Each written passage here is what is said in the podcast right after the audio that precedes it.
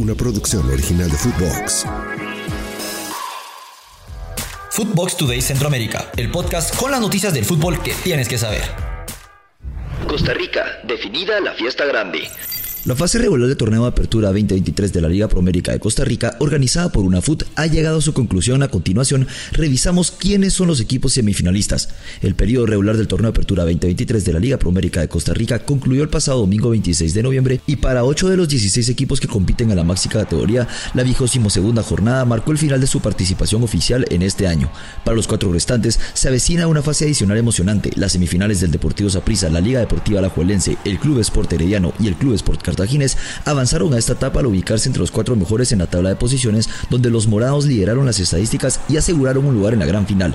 El Deportivo Saprissa se enfrentará al cartaginés, mientras que la Liga Deportiva Alajuelense se medirá ante el Herediano. Los partidos de ida se jugarán en territorio brumoso y rojiamarillo respectivamente, mientras que los partidos de vuelta se llevarán a cabo en Tivas y Alajuela de manera correspondiente. Las semifinales ida Sábado 2 de diciembre a las 8 pm, Herediano versus Alajuelense. Domingo 3 de diciembre a las 11 de la mañana, Cartaginés versus Aprisa. Semifinales vuelta. El sábado 9 de diciembre a las 8 pm, Alajuelense versus Herediano. Y domingo 12 de diciembre a las 4 pm, Saprisa versus Cartaginés.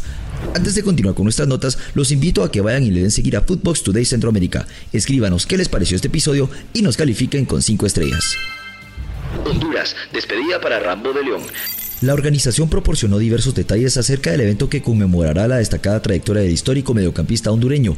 Hace algunos meses, Julio César Rambo de León anunció su decisión de retirarse del fútbol profesional, poniendo fin a una destacada carrera en la que logró consolidarse como uno de los mejores futbolistas en la historia de Centroamérica, especialmente por sus logros con la selección de Honduras y en el ámbito futbolístico italiano. Según la información divulgada, el homenaje está programado para llevarse a cabo el 14 de diciembre a las 19.30 horas en el Estadio Nacional de Tegucigalpa. Se espera la participación de diversas generaciones de jugadores, en especial aquellos que han tenido la oportunidad de representar a Honduras en competiciones mundiales.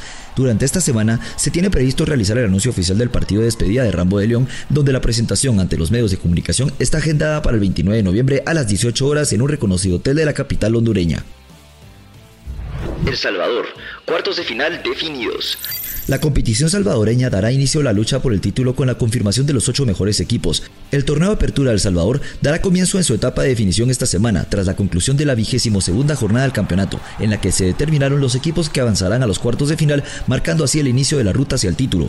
En la última fecha se destacó la victoria como visitante del Once Deportivo sobre Dragón, así como el empate entre Alianza y Jócoro, mientras que Luis Ángel Firpo venció dos tantos a cero a Águila y Faz empató a un tanto frente a Isidro Metapán. En el caso de Alianza y Faz ya no cambiarían sus posiciones en la tabla, asegurando el primero y segundo lugar respectivamente, independientemente de sus resultados. Estos equipos solo estaban a la espera de conocer a sus rivales. Los enfrentamientos quedaron definidos de la siguiente manera: Águila versus Metapan, Fuerte versus Alianza, Faz versus Dragón y el Firpo ante el Jocoro. Hacemos una breve pausa y los invito a que escuchen nuestros otros podcasts de Nación Fútbol Centroamérica, Footbox Honduras, todos los martes en todas nuestras plataformas de audio. Nicaragua, Marco Antonio Figueroa en la mira del Colo Colo. Debido a su destacada labor en Nicaragua, Marco Antonio Figueroa ha sido considerado como candidato para asumir el liderazgo del equipo más importante de Chile.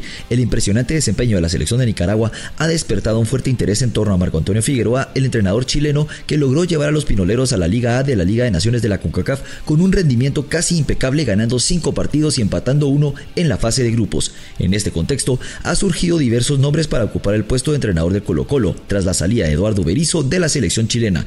El técnico Albo está siendo considerado como su reemplazo, lo que ha llevado a que Figueroa sea propuesto como candidato para dirigir el prestigioso equipo sudamericano.